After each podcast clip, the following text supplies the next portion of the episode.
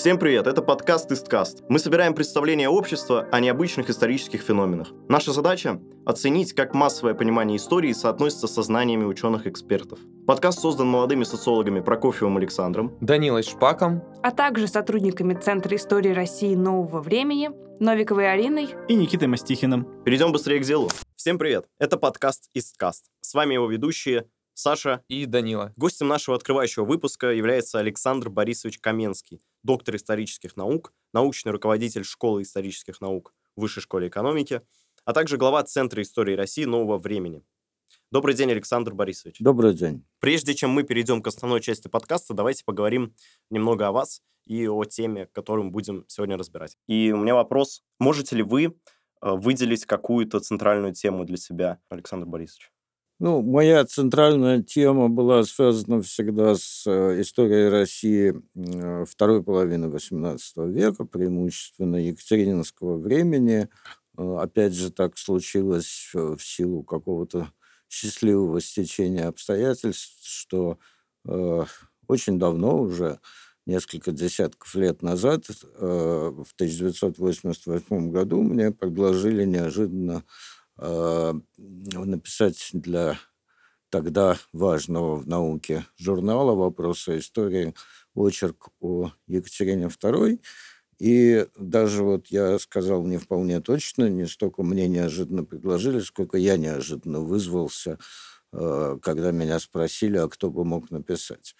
И это стало таким толчком, потому что статья эта была опубликована, и она оказалась удачной, на нее было много откликов, а следующее предложение было, написать книгу об этом времени, об этой эпохе. И таким образом это стало для меня в значительной степени центральной темой. И дальше я продолжал заниматься. Хронологические рамки в какой-то момент расширились до всего XVIII столетия. Я занимался политической историей России этого времени, а затем перешел к изучению таких сюжетов, связанных с историей повседневности, с историей судебной системы, и так далее. Да, и пришел сейчас к тому проекту, который я занимаюсь сейчас, и он связан действительно с историей безумия, если это обозначать так, как это формулируется сегодня в исторической науке, а в современной исторической науке история безумия – это вполне самостоятельное такое предметное поле. Наконец, этот вопрос просто нельзя не задать. Как изучать умалишенных, по каким источникам, какие источники сохранились, где упоминаются случаи с ними, где можно понять отношение к ним общества и государства? Это судебно-следственные дела, в которых фигурируют психически больные люди, и факт их безумия фактически устанавливается в ходе следствия. Угу. При этом это еще, уже в XIX веке скорее, уже медицинские документы? Это и в XVIII веке могут быть медицинские документы, потому что не регулярно, но уже практически начиная с самого начала XVIII столетия иногда лекарей, врачей привлекали к освидетельствованию. И более того, в 1722 году появился известный указ Петра I, который получил такое своеобразное название, и, кстати сказать, это имеет отношение к вашему предыдущему вопросу о том, как какие слова использовать. Указ называется «О свидетельствовании дураков в Сенате». Петр использовал в своем указе слово «дураки». И этот указ обычно трактуется как то, что, дескать, Сенат должен был свидетельствовать, то есть чиновники. На самом деле практика была другой, просто обращались в Сенат, и Сенат предписывал лекарям освидетельствовать.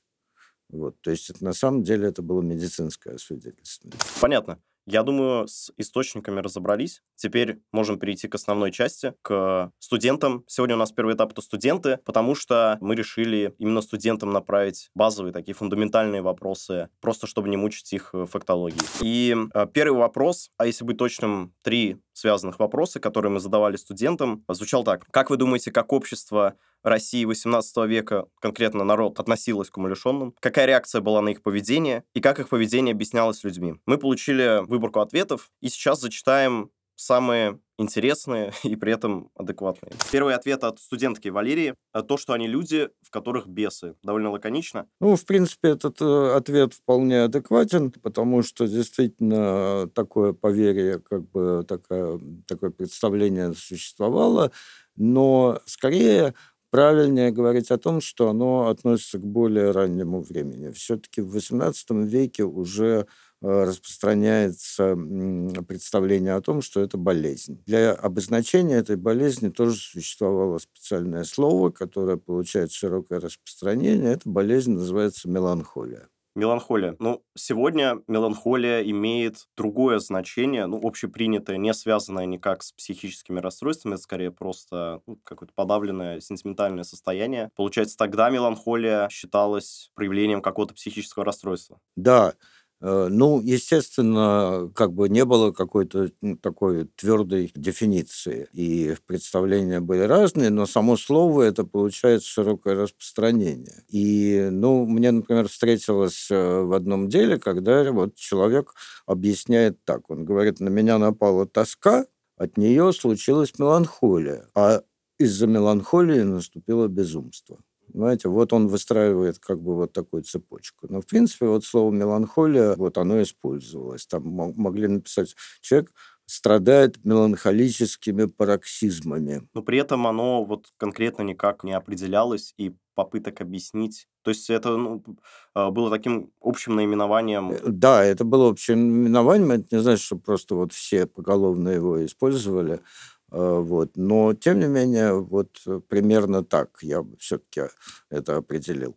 Тогда следующий ответ от Владислава. Отношения скорее пренебрежительное, но вместе с тем в какой-то степени умалишенные могли восприниматься как юродивые, поцелованные Богом, откуда проистекало и сочувствие. Это тоже вполне адекватный ответ, но если сравнить первые и вторые ответы, то мы увидим две крайности. Да? С одной стороны, это поцелованные Богом, или, как их называли, блаженные похабы. То есть, да, благословенные Богом, да, а с другой стороны, это что-то бесовское. Но надо полагать, что здесь еще отношение и восприятие этого было связано с тем, как человек вел себя. Да? Ведь мы понимаем, что безумие, оно может проявляться в разных формах.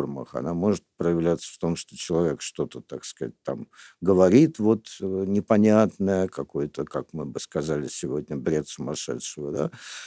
А это может проявляться и в каких-то буйных поступках, и тогда это проявление бесовского начала может восприниматься, скорее будет восприниматься, если человек ведет себя так, что это представляет собой какую-то опасность для окружающих. Мы в конце, в разделе «Ответы Mail.ru» как раз будем обсуждать вопрос, в чем отличие юродивого от сумасшедшего. И там очень интересные ответы пользователей. Следующий ответ дала студентка Катя. Я думаю, что их часто изолировали от общества и считали неспособными к обыденной жизни. В другом случае их могли рассматривать как людей особенных, которые обладают способностями. Реакция могла быть от страха до почитания. Я думаю, вы дали комментарий наперед, как раз ровно то, о чем вы сейчас говорили. То есть зависело от того, в чем проявлялось расстройство. Конечно. Угу. Перейдем ко второму вопросу, и он звучит так. Кто контролировал поведение умалишенных и, соответственно, в каких учреждениях их могли содержать? И на этот вопрос мы получили следующие ответы. Значит, человек под псевдонимом Питер Паркер ответил: государственные, светские организации в монастырях или тюрьмах. Как правило, уже в XVII веке получила распространение, укоренилась, я бы сказал, практика отправки умалишенных, совершивших какие-то правонарушения, в монастыри. Собственно говоря, надо понимать, что в это время еще и, собственно, до второй половины XVIII века в России тюрем, в том значении, которое мы сегодня используем, их в принципе, не существовало. До 1775 года судебными функциями обладали практически все административные учреждения. Они так или иначе могли арестовывать людей за те или иные правонарушения, и при них были, можно сказать, тюрьмы, но, как правило, они назывались колодничьи избы. И хотя соборное уложение 1649 года уже предусматривало заключение именно в тюрьме, это слово как бы есть в тексте, вот. Но на практике, так сказать, вот посадить человека в тюрьму, это было редкостью, и, как правило, ну, это касалось каких-то очень там, каких-то знатных людей, вот знатного человека, там, скажем, могли на несколько месяцев заключить в тюрьму. А обычных преступников, уголовных преступников, их, как правило, ссылали на каторгу, если они не подвергались там казни и так далее. Но уже вот в 17 веке было понятно, что, судя по практике, так сказать, которую мы видим, было понятно, что вот нельзя их, так сказать, как-то наказывать, заключать в тюрьму и так далее, поэтому, но надо изолировать, Значит, так куда изолировать? Вот единственное место – это монастырь.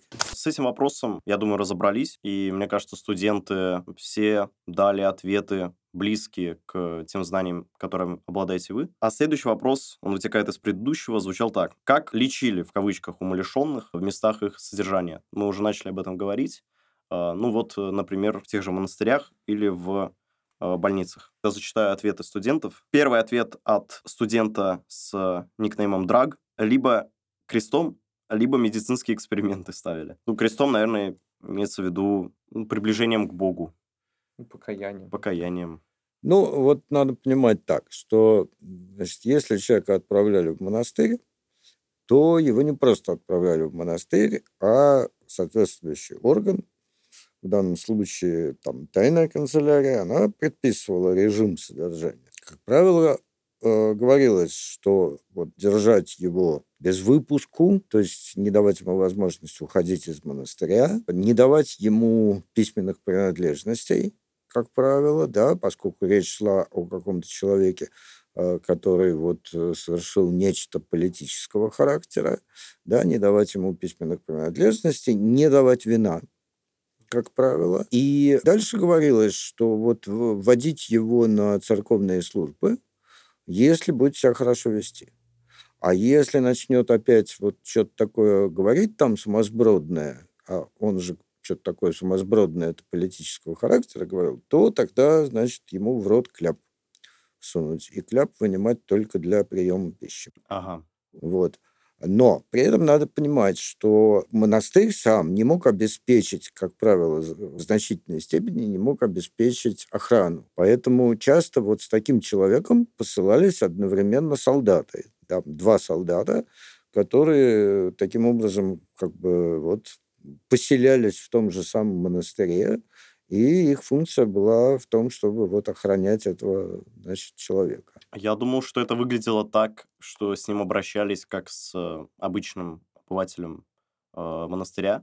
Ну, то есть, по факту, монастырь просто использовался как участок, как помещение, где о нем могут позаботиться, где его могут содержать, да. Но к нему совсем другое отношение было и у настоятелей, и у, соответственно... Да. Ну, опять же, ну, тут еще и, получается, кроме состояния больного подключались и факторы, связанные с вероисповеданием его, да, и много еще чего. Но какой-то институционализированного ухода за умалишенными не было и каких-то устоявшихся практик тоже. Поскольку не существовало науки психиатрии, то не было каких-то лекарств, вот, которые изобрели гораздо позже. Ну, считалось, что там вот лечили примерно так же, как и всякие другие болезни. Там давали рвотное, да, вот будем кормить там бульончиком и белым хлебом, да.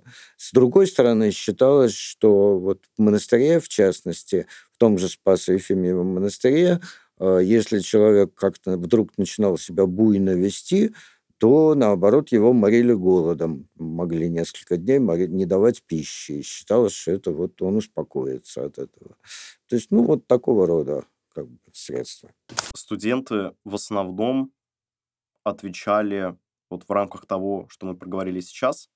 Например, Даниил ответил: смею предположить, что основными методами индивидуальной доказательной медицины тех времен были пост, молитва и труд. особенно неравнодушные могли тащить безумцев к НЛП, ну, НЛП, наверное, нейролингвистические, к НЛП-специалистам, чтобы это не значило, тех лет, к знахарям, по мнению Данила, помимо труда, поста и молитв. Ну, вот знахаря не попадаются. Вообще государство не приветствовало никаких знахарей. Оно пыталось с ними бороться, наоборот.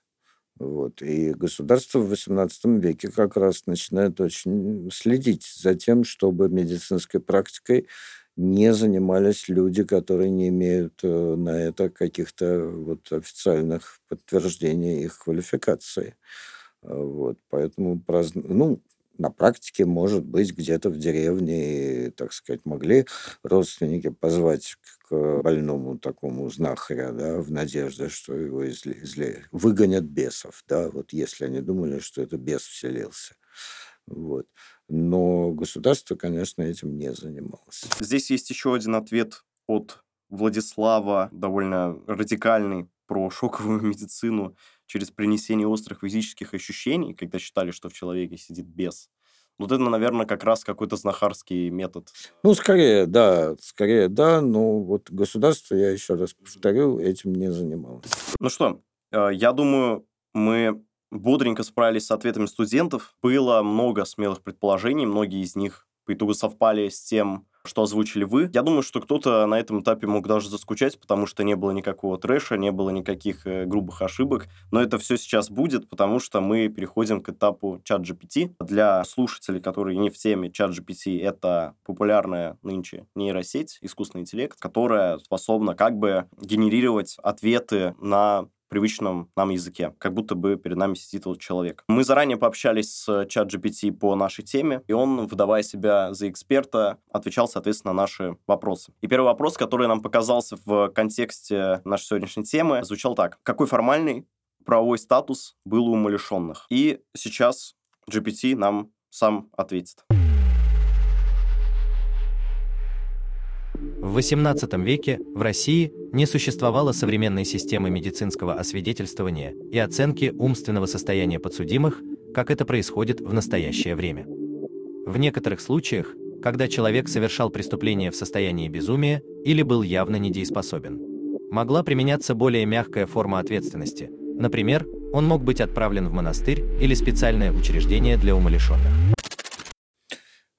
Попытки классифицировать психические заболевания были, но не в России. Вот в Западной Европе в середине, второй половине XVIII века, во Франции, в частности, появляются первые такие медицинские трактаты, в которых делаются попытки классификации психических заболеваний. Каких-то сведений о том, были ли эти работы известны в России, были ли они известны вот лекарям, которые, кстати сказать, тоже в основном были иностранцами, которые вот в России работали, об этом сведений нет. Так что тут как бы говорить о какой-то вот классификации здесь не приходится. Но вот в этом ответе прозвучало одно, так сказать, важное и действительно соответствующее истине. Это то, что эпилепсия воспринималась как психическое заболевание. Называли подучие. Падучая болезнь. Да, слово эпилепсия не использую, падучая. Вот падучая, да, это проявление безумия воспринималось. Тогда второй его ответ про юридическую ответственность непосредственно и про формальный, про правовой статус безумных. Там была такая хитрость. Дело в том, что вот его отправляли, когда в монастырь, то монастырским властям предписывалось сообщить, если он вдруг выздоровеет. И такие случаи тоже бывали. И как бы вот вспоминая, о чем мы уже говорили с вами, монастырские власти зачастую хотели избавиться от этой обузы. И они зачастую писали в тайную канцелярию: «Вот вылечился». Иногда там через месяц вообще писали. Иногда там через год, через два, через три. Вот. И тут дальше что нужно было делать? Значит, они привозили его опять в Москву или в Петербург, в тайную канцелярию, и там его опять освидетельствовать нужно было. Действительно ли вылечился? Иногда, да, они приходили к выводу, что действительно вылечился, и его отпускали. Но тут возникал, значит, такой юридический казус. Значит, вылечился, хорошо, замечательно, но он же вот там какое-то время назад совершил правонарушение, за которое полагается наказание. Вот наказывать или не наказывать?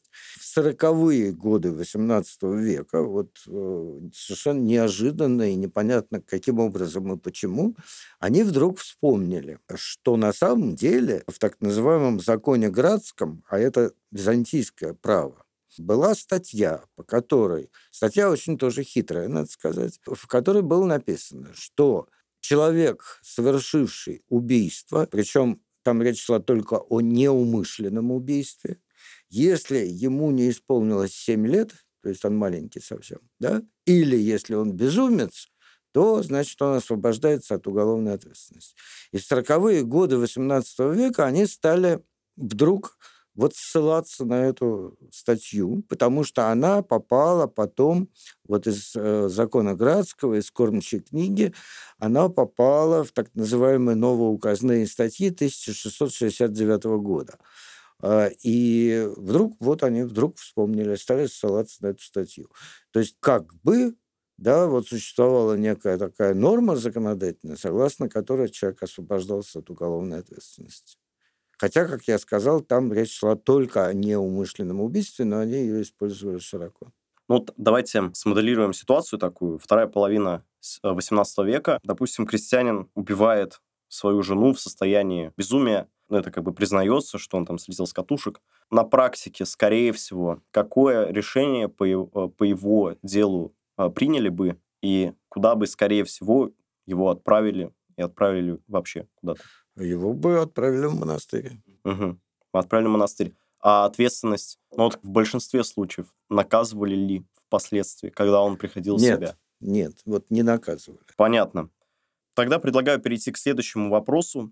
И мы спросили у GPT, мы решили перейти уже к фактологии, к такому чисто историческому вопросу, как повлияла петровская модернизация на отношения государства и общества к умалишенным, и какую роль в этом играл Синод. И GPT, пожалуйста, отвечай. В 1701 году Петр I издал указ о устроении домов для умалишенных, в котором предусматривались условия для ухода за этой категорией населения. Согласно указу, должны были создаваться особые дома для умалишенных, в которых они могли получить уход и поддержку. Синод, как церковная инстанция, также играл определенную роль в отношении к умалишенным. Синод занимался благотворительной деятельностью и созданием приютов для различных категорий нуждающихся, включая умалишенных. Инклюзивные подходы к образованию и заботе о людях с ограниченными возможностями, в том виде, как мы их понимаем сегодня, еще только начинали формироваться, и в основном это была забота о предоставлении базовых условий для выживания и ухода. Вот давайте по порядку. Ну, сразу кажется, что ответ какой-то слишком позитивный, что ли. Немного не про то время, и терминологию тоже как будто современную используют. Это в целом такая проблема GPT. Давайте по порядку. Вот указ 1701 года. Был ли такой указ вообще? Ну, я такого указа не знаю. О том, что идея сама строительства домов для сумасшедших, их называли долгаузы на немецкий манер, значит, она была в Петровское время, но не была реализована. В 1962 году при Петре III опять же возникла идея строительства долгаузов, и Академии наук было дано задание выяснить, как это все устроено там у них в Европах. Значит, интересно, что непосредственно выполняли эти задания два выдающихся историка. Август Людвиг Шлёцер, который в это время как раз находился в заграничной командировке, и Герард Фридрих Миллер, академик. Это они как раз этот опыт пытались... Они пытались, да. Миллер написал соответствующий, значит, текст, проект, вот, но получила его уже Екатерина II, и было понятно, что вот денег на строительство нет. Поэтому, собственно, и было вот принято решение, о чем мы говорили, о том, чтобы отправлять всех в Спасо-Евфимиев монастырь. То есть при Петре... Никаких пока что домов для умалишенных нет. Первый указ, который, о котором мы говорили, это указ 22 года. Угу. Раз мы уже начали про Синод, такой вопрос. про соотношение вот как раз роли Синода и органов, которые там занимаются правоприменением, то есть государство и Синод. Да. Вот, к примеру, если мы, допустим, отправляем какого-то человека в ссылку в монастырь, понятное дело, что мы его как бы передаем, грубо говоря, Синоду. То есть Синод должен принимать решения и на основании этого уже куда-то его помещать в какой-то из монастырей. Не было ли противоречий? Да, это, так сказать, целая история, довольно забавная история, потому что в 1923 году вдруг появился очень странный указ. Вот, ну, для людей, которые, в принципе, знакомы с петровским законодательством, этот указ выглядит как такое нечто вот просто сильно отличающееся от всего остального. В 1923 году появляется вот указ о посылки безумцев в монастырь. И указ этот, если вот мы с вами посмотрим на его текст, он маленький, совсем коротенький, и в отличие от других петровских указов, он не имеет обоснования. Петровское законодательство характерно тем, что Петр всегда как бы объяснял подданным, зачем вот эта вот норма вводится. Да? Вот некая преамбула там всегда присутствует, где вот есть некое обоснование. Тут ничего нет. Более того, значит, в тексте указа говорится, что этот указ был устный, что, опять же, для Петра не свойственно, и что он был сообщен государем в саду Ее Величества. Как можно понять из указа, в беседе Петра с 3 церковными иерархами. Если мы посмотрим на дату этого указа, да, а потом вот эти 3 иерарха, это были Феофан Прокопович, Феофилак Лопатинский, кажется, Стефан Яворский, если я не ошибаюсь, они как бы сообщили, они все 3 были членами Синода, и они сообщили вот своим коллегам, что вот Петр такой указ, значит, издал. А если мы посмотрим на дату этого указа и посмотрим на биохронику Петра, то мы обнаруживаем, что в этот день праздновалась тезоименинство цесаревны Елизаветы Петровны. В этот день было много празднеств. Там спустили на воду новую яхту, значит, полили из пушек. На этой яхте плавали по Неве, пили вино, там, в том числе там, с участием иностранных послов. Вот после этого гуляли в саду. Я так представляю себе, что вот эти вот 3 вышеназванные персоны церковные, они просто вот приставали к Петру. Петр, вот чтобы от них избавиться, сказал: черт с вами, и будучи, может быть, даже и не очень трезв, в это время он вот это сказал. Но это стало таким прецедентом. И хотя, судя вот по документам, пока Петр был жив, они все-таки как-то боялись еще. Они еще боялись вот как бы апеллировать к этому. А когда Петр умер, и на престоле оказалась Екатерина I, то Синод стал говорить: а как же, вот государь, значит, повелел. Нет, в 1927 году Екатерина I издала указ посылать в монастыри по-прежнему. Упорство Синода поражает в этой борьбе. И ну, тут нетрудно догадаться, они таким образом хотели с себя эту нагрузку снять. Они хотели себя эту нагрузку снять, и вот мы в монастырях, вы спрашивали, да, это бывало часто, так сказать, конечно, обузы. Они, вот когда они еще при Анне Ивановне от этого отказывались, они ссылались там на то, что вот в монастырях невозможно уследить, там они не могут нести ответственность, там и так далее, и так далее. И ссылались там на случай, который в одном из монастырей произошел, когда содержавшийся там безумец упал в какой-то, значит, кипящий котел и там сварился. Вот. Такое тоже было. Недавно мне попалось дело, в котором Синод просит тайную канцелярию освободить содержавшегося в одном из монастырей, значит, безумца, и прямо говорит о том, что монастырь терпит большие, значит, убытки от того, что ему приходится тратить деньги на пищу для этого человека, а также на дрова и на свечи.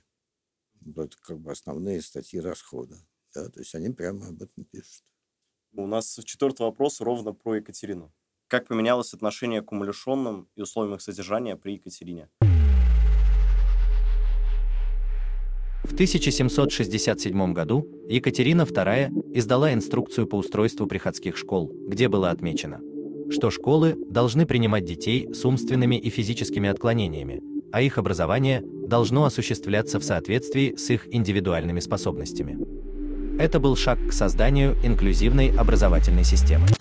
Итак, по сути, и искусственный интеллект, ChatGPT, ограничился в данном случае двумя реформами.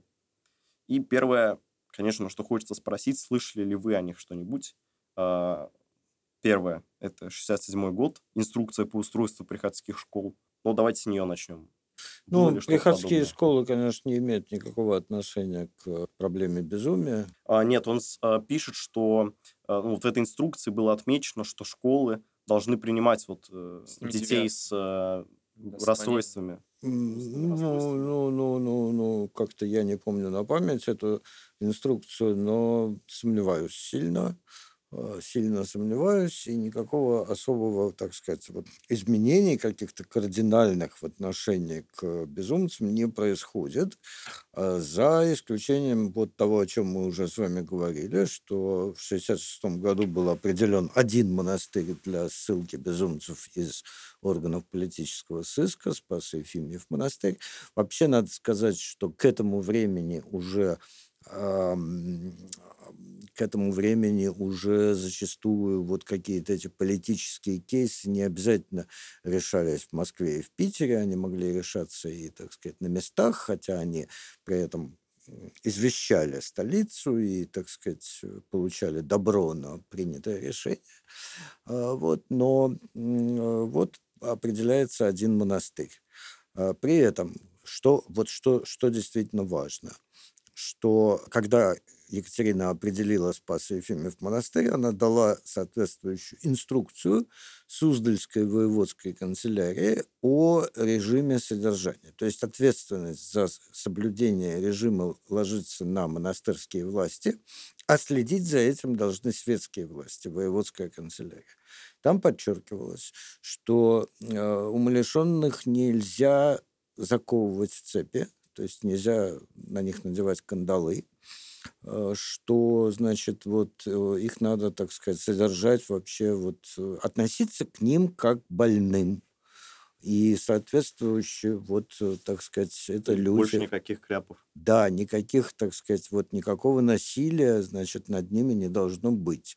И когда 10 лет спустя проводилась ревизия проводилась в связи с тем, что один из там содержавшихся безумцев убежал, то ревизор, а это был чиновник, это был глава фактически московской конторы тайной экспедиции, он отметил, что единственная строгость, которая бывает, это когда кто-то из них там буйно себя ведет, то его наказывают палками. Екатерина повелела никаких палок, да, чтобы не было, и такого тоже не было. То есть режим был довольно такой интересный, мягкий, я бы сказал, достаточно. И более того, там такая была деталь, что ревизор в своем отчете пишет, он в ноябре проводил эту ревизию, в начале ноября, то есть это уже, погода была, видимо, такая, как у нас с вами сегодня. А он говорит о том, что помещения, в которых они содержатся, слишком жарко натоплены. Он пишет, что так сильно натоплено, что там невозможно находиться. То есть представление о том, что где-то в монастырской келье там несчастный, значит, умирает от холода, дрожит от холода, да, оно тоже, значит, не соответствует действительности. При этом ревизор отметил, что, по его мнению, нужно увеличить, так сказать, размер пособия в денежном выражении, которое отпускается на каждого из там содержащихся. И это тоже было исполнено, да, там, хотя он предлагал там что-то чуть ли не в 2 раза увеличили примерно в 1,5 раза, но увеличили. При этом надо иметь в виду, что, опять же, среди там 2 с лишним десятков людей, которые там содержались в это время, там были люди разного положения. Он о каждом говорит, что у него там есть из одежды, есть ли у него обувь, есть ли у него верхняя одежда там, и так далее. Он про каждого из этих говорит. И там в том числе были какие-то офицеры, там, в звании капитана, там, скажем, один был, и он отмечает, что этот человек получает, значит, там, деньги и одежду из дома, от родственников там, и так далее. Вот. В принципе, государство стремилось к тому, чтобы, если вот такая возможность есть, то, так сказать, чтобы вот не за государственные деньги, да, не за государственный кошт, а вот за, так сказать, счет родственников. Если это был помещик, то вот доходы, часть доходов с поместья шла на его содержание в монастыре. Что, кстати сказать, тоже, опять же, ставит вопрос о том, можно ли это рассматривать как наказание, понимаете?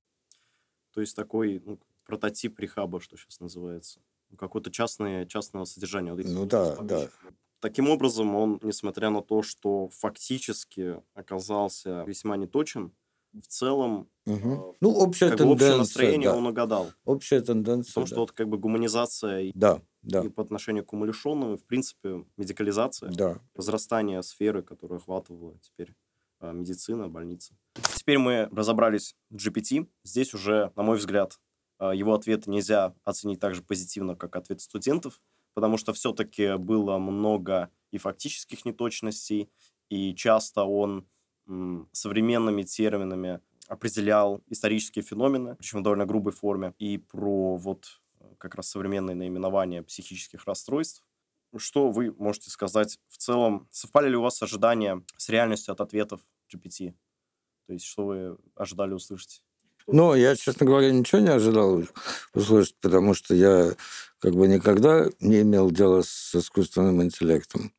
И плохо себе представляю, честно признаюсь, как это устроено. Вот. Но полагаю, что да, вот, но он же как бы извлекает откуда-то такую информацию, да, ее, в принципе, да, и любой человек, так сказать, в недрах интернета, так сказать, может извлечь ту или иную информацию, да. Другой вопрос, в какой степени, так сказать, искусственный интеллект в состоянии эту информацию оценивать как адекватную. Ну что, теперь переходим к последнему этапу, наконец, к Mail.ru. И на этот раз мы сами задали вопросы пользователям. И первый вопрос, который мы задали, звучал так. Отличие юродивых от сумасшедших. Почему раньше кого-то признавали юродивым, а кого-то просто сумасшедшим? И, соответственно, как различалось поведение первых и вторых? Мы уже кратко проговорили это, но будет, мне кажется, интересно вот еще раз четкую эту линию разграничения провести. Но прежде чем мы это сделаем, ответы самих пользователей. Владимир Кисляковский со статусом «просветленный». Юродивые царских кровей. Они там в своем кругу размножались. Денис К. Высший разум. Юродивые всегда глубоко и искренне верующие люди. Рон Макабре. Искусственный интеллект. Вот статус такой. Юродивые были повернуты на религии. Они походили на буйных схимников. Считалось, что они напрямую общаются с Богом. Сумасшедший же просто нес околесицу. Ну и, наконец, ответ пользователя Филин. Вообще говоря, это почти одно и то же. Таким образом, два лагеря, если так огрубить. Первые говорят, что юродивые — это те, кто глубоко верили, и, соответственно, ровно это отвечало. Ну, а кто-то говорит, что разницы, в принципе, никакой не было. Что можете сказать вы на этот счет? Я уже говорил о том, что юродство, в принципе, как такой исторический сюжет, что ли, да, проблема истории, это предмет исследований истории юродства на Руси. Занимались еще там, в XIX веке русские историки, изучали и до сих пор изучают. Вот последняя такая крупная работа, появившаяся, это монография Сергея Аркадьевича Иванова, нашего коллеги по Высшей школе экономики, различить безумие юродивого, то есть, иначе говоря, сказать, вот мы знаем что-то о юродивом, и он что, был психически больной, или он не был психически больным. Мы с вами никогда этого сделать не сможем, потому что мы с вами знаем, да, что для того, чтобы определить психическое заболевание, сегодня врач должен больного осматривать. Да, это так же, как к вопросу о том, вот известно, да, как бы легенда, слух, там, не знаю, представление о том, что вот император Павел I был сумасшедший. Вот в начале 20 века два русских профессора-психиатра занялись этой проблемой. Каждый написал из них работу на эту тему. Один доказывал, что Павел, конечно, был сумасшедший, а другой доказывал, что Павел сумасшедшим не был. Ни тот, ни другой не были правы, просто потому что они не имели возможности пациента осмотреть. Они судили только по поступкам. Ну вот, поэтому мы не можем сказать точно так же влезть в голову. Вот мы, опять же, знаем о каком-то юродивом, знаем о его поведении, о его поступках, о его речах там, и так далее, но мы не можем влезть в его голову и с достоверностью утверждать, это был как бы вот глубоко верующий человек, что скорее всего, что вероятнее всего, или это был какой-то мошенник, который просто притворялся. Вообще вот это смешение как бы религиозной тематики, религиозной лексики, религиозных образов со светским, это характерно для людей XVIII века, вот в том числе для безумцев. Это очень тесно переплетается, и это отражает сознание этих людей, их представление об окружающем мире. Они в этих категориях мыслили, они не разделяли вот это вот. Это во-первых. Во-вторых, в XVIII веке, очевидно, вот начиная с петровских времен, как бы вот это пространство светского, оно расширяется. Оно очень сильно расширяется, и оно очень сильно меняется. И оно как бы вот вступает в определенный, так сказать, конфликт вот с этими религиозными представлениями. Да? Вот в романе Дмитрия Сергеевича Мережковского «Пётр и Алексей» там у него есть такой персонаж, переписчик или что-то в этом роде, пишет Мережковский, что вот когда ему пришлось, как он пишет, перейти от псалтыри к Овидию, то у него в голове вот произошла как бы революция какая-то. И у него вот как бы изумление его, на него, так сказать, с ним случилось, которое вот как бы вот он в этом состоянии изумления и остался. Кстати сказать, вот слово «изумленный» — это еще один синоним, к слову, умалишенный, сумасброд, безумец, которое в XVIII веке очень активно использовалось. И опять же, сегодня изумление не воспринимается совсем как какое-то психическое состояние, конечно, как и меланхолия. Конечно. Вот какой-то религиозный, так сказать, бред вперемешку с какими-то светскими реалиями, ну и все. То есть юродивые такие, общественные активисты своего времени. В принципе, да. Другое дело, что юродивые воспринимались как зачастую, не все далеко. Да, не все получали статус этот юродивого. Значит, они воспринимались как люди, которые вот как бы истину говорят. Да, вот, которым свыше... Через них Бог говорит. Да? Но это, конечно, и проявление собственно, Бог говорит, значит, вот у человека как бы какая-то функция другая, и, как бы и разум у него, так сказать, иной.